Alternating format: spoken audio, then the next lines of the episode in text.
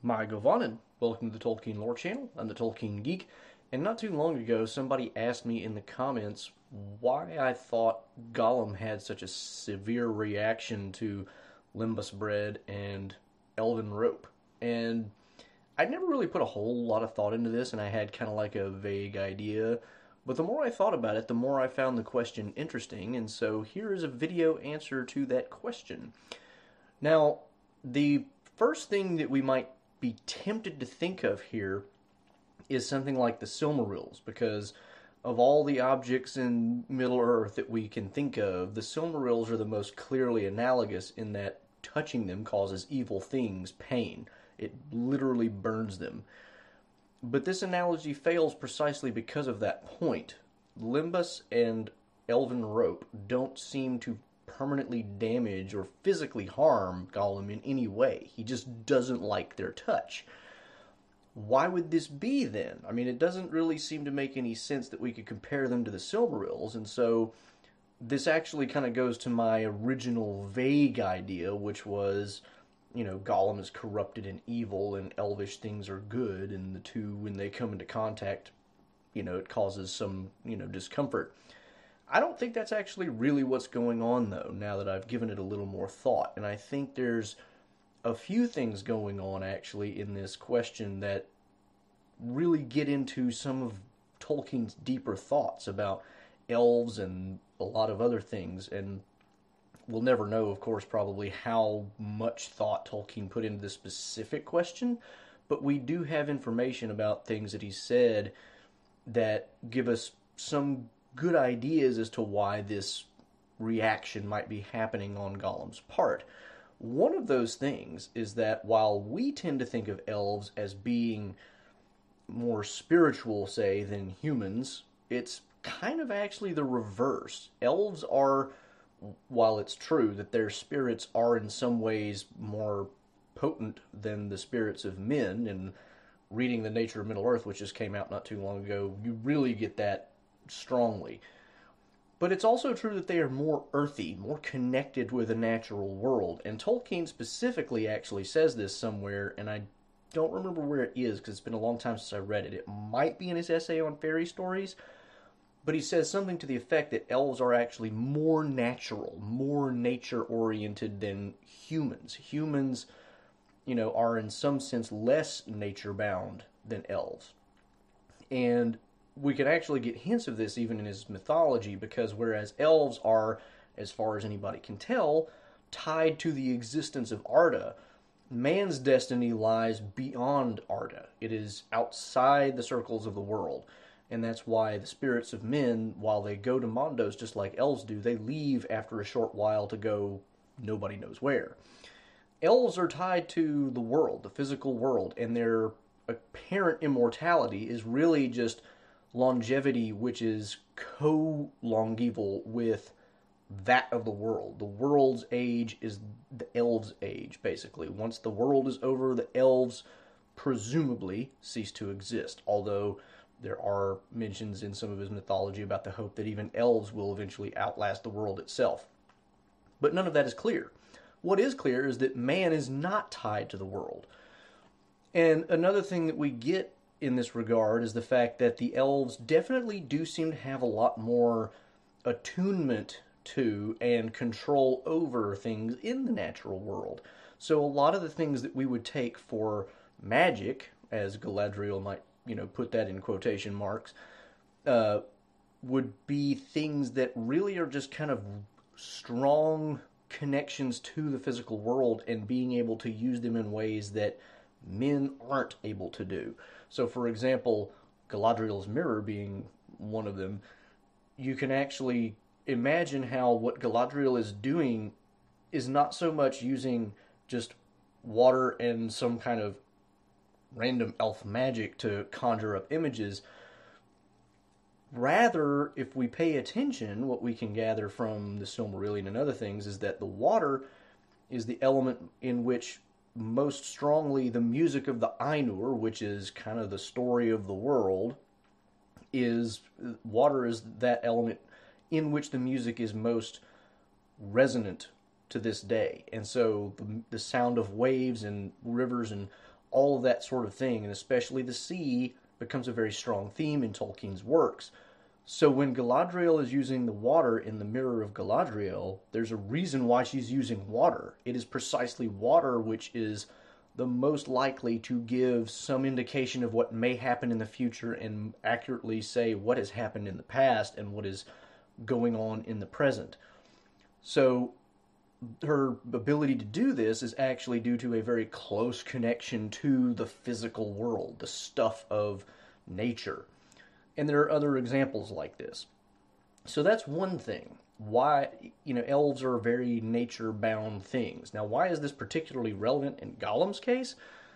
Gollum, although he is not visibly disappearing, is at least somewhere down the road of what Corey Olsen likes to call wraithification, the wraithification process. He is on his way to some extent to becoming a wraith, which is basically a disembodied spirit. You know, the, the Nazgul are wraiths because they have literally outlived their bodies. They have lived on, but their bodies have disintegrated or been absorbed in their spirit or something such that they no longer have visible form.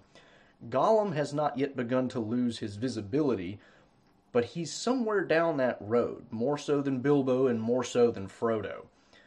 Bilbo, of course, had it the second longest after Gollum, but even he didn't use the ring a whole lot. Gollum had it for hundreds of years, and even though he didn't use it, you know, on a super regular basis, which is why he's not already a wraith, he is at least slowly going down that road. And the only reason he's not farther down that road when we meet him in the Lord of the Rings is because he hasn't had the ring in 60 plus years. So, I mean, it's been a long time for Gollum.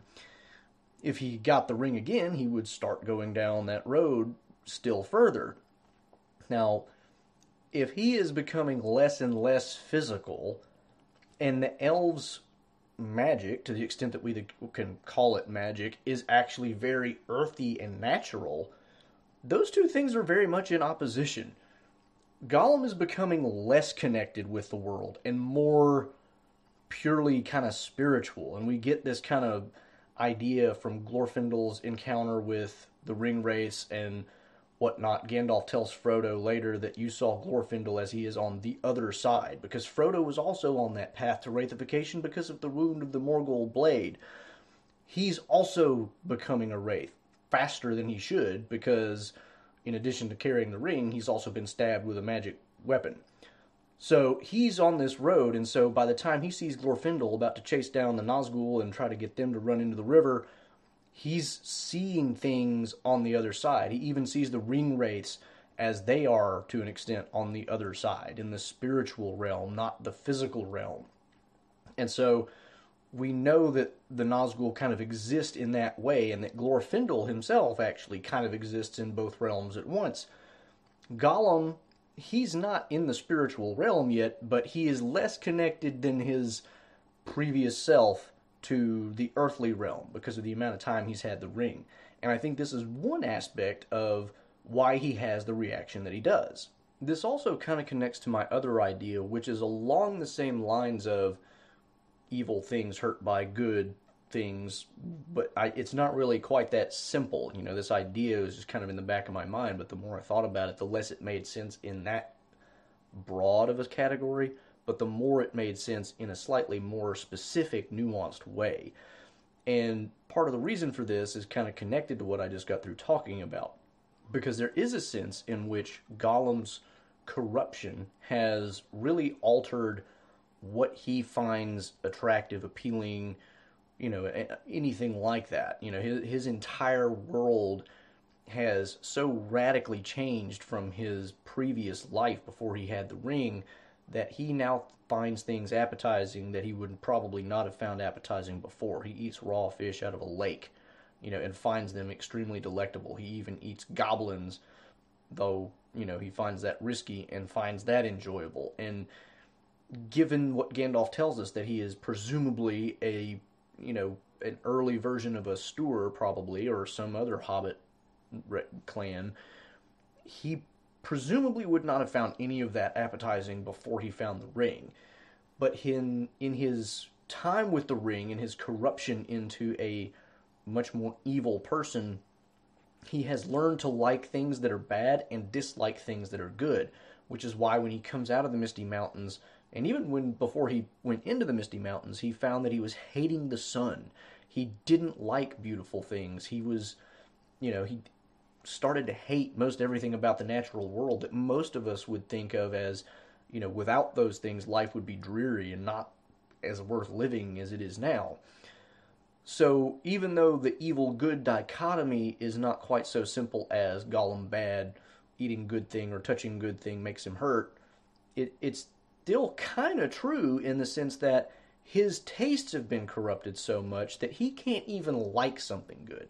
And we get a little hint of this too because when he eats the lembas and you know he spits it out and says this is disgusting Frodo says, "Well, I think it would actually help you. It would benefit you if you could make yourself eat it. Over time, it would actually make you better." And Gandalf and the elves seem to have kind of the same idea. If we can get him outdoors and you know, have a little bit of freedom and experience the world as normal people like to experience it in the open air, the trees, and the sunlight. If we can get him to do those things over time, we might effect a cure. And so Frodo, in his thinking, is kind of going down the same path. The lembas is a very good thing to eat. It is sustaining, it is presumably extremely nutritious, whatever you want to call it but it's certainly good. And if Gollum can get his own tastes acclimated to eating good things, he would probably start to improve in other ways, or it would be a sign of his improvement in other ways. Not only this, but again, going back to the idea of elven magic, is the idea that the elves, when they make things, put their thought the thought of all the things that they love into the things that they make. And one of the elves tells Merry and Pippin this in Lothlorien when they give them the cloaks. And Pippin asks, Is this a magic cloak? And the elf is like, I'm not sure what you mean, but we do put the thought of all that we love in them. And certainly from a mannish perspective, that cloak is magic. It seems to change color with the environment to more, you know, effectively hide you from prying eyes. And so there is an element of the idea that elves put their the thought of the things that they love into what they do and that has a physical effect on them in some way. And in fact, this is exactly why elven swords that glow blue glow blue. It's because the hatred that they feel towards the orcs was kind of put into those blades and therefore when it is near an orc it glows blue. It's kind of a sign of that passion that they had in that way that it reacts in a certain way. So the fact that the elves are putting the thought of the things that they love into what they make what are the things that they love? They are exactly the kinds of things that gollum has now come to hate. He hates sunlight. He hates you know all the things about nature that elves would love the most Gollum likes darkness. He likes being in a cave eating raw fish, and that is more or less the diametric opposite of what you would expect elves to enjoy and love about the world. I mean, like, I'm sure elves eat fish, but they're not going to, you know, catch it and eat it raw out of a subterranean lake. And elves don't like living underground as a general rule to begin with. So, everything that the elves love and put the thought of into their food and their rope is kind of in a stark conflict with everything that Gollum loves and is pretty much exactly what Gollum hates. And so it is not surprising then that since elven things can have physical effects on the world or just on themselves, that if they're going to have those kinds of effects, another one of those would be that anybody who finds detestable the things that the elves love, they will find the elvish things made with the thought of those things that Elven loves detestable as well. And so when an elven rope made with the thought of sunshine and starlight and moonlight and everything else comes into contact with somebody who hates the yellow face and the white face and who thinks that light is terrible, not just for reasons of being shown up to unfriendly eyes, but just in and of themselves, Gollum is going to find that the touch of that rope in, you know, just not something he can handle. He's just going to hate it similarly with the bread. He's not going to like Lembas because of all those same reasons.